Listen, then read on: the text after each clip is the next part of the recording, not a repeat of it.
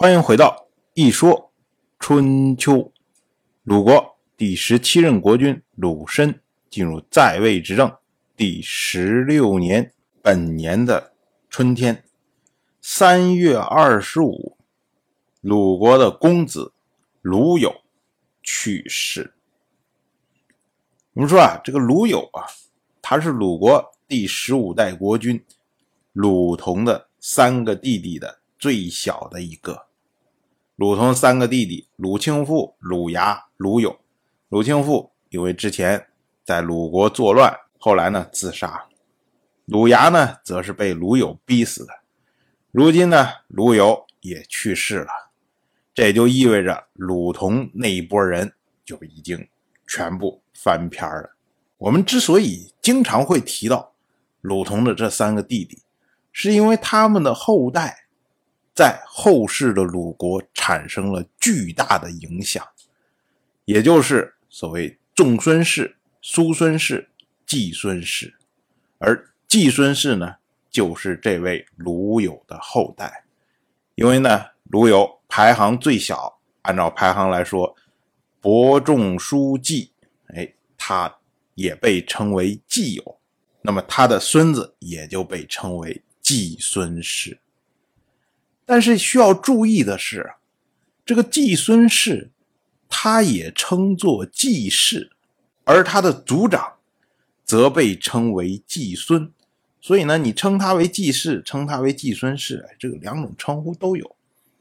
鲁友去世之后，因为他的儿子先他去世，所以呢，继承鲁友这个大家族的是鲁友的孙子。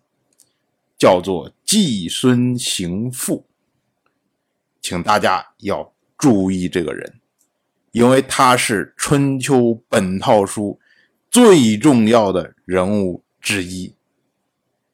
当然了，这个时候他还没出场，等到出场的时候，我们再去详细的讲述他。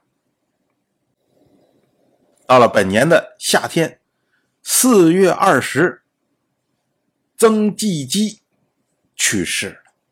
这位曾纪基啊，就是我们之前讲过的鲁申的最小的女儿。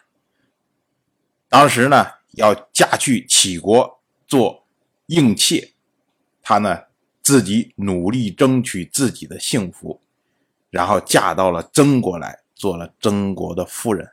可是没想到呢，嫁到曾国，短短一年就。香消玉殒，所以说啊，自古红颜多薄命。那他到底怎么去世的呢？哎，春秋没有记录，但是我们可以知道，在这个时候，曾国正受到怀疑的进攻，所以搞不好是在战争中或者怎么样去世的。当然，这些都是猜测。同样是本年的夏天，齐国讨伐厉国，不能攻克。在去年的时候，楚国攻打徐国，齐国为了分化楚国的力量，所以呢，讨伐了厉国。可是经过一年的交战，竟然无法攻克。另一方面呢，楚国在去年大胜徐国。所以从这个战绩上来讲啊，齐国现在衰弱的真的是非常的厉害。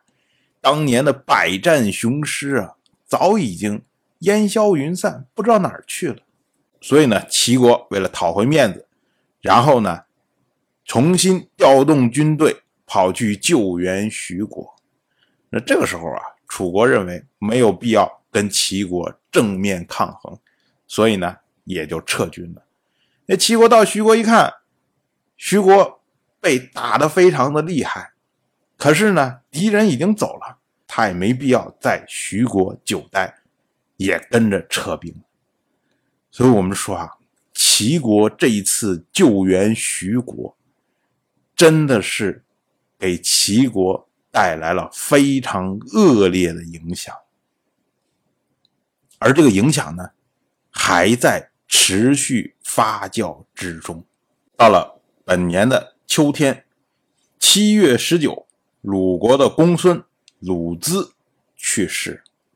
这位鲁资呢，就是鲁国第十五任国君鲁同的弟弟鲁牙的儿子。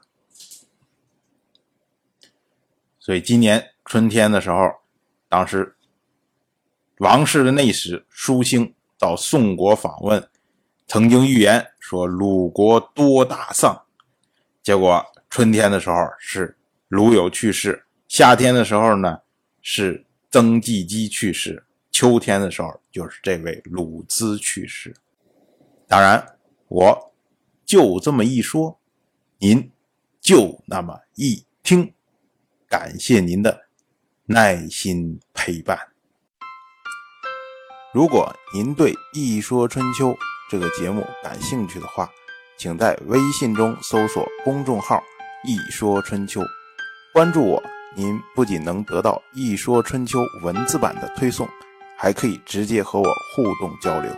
我在那里等待您的真知灼见。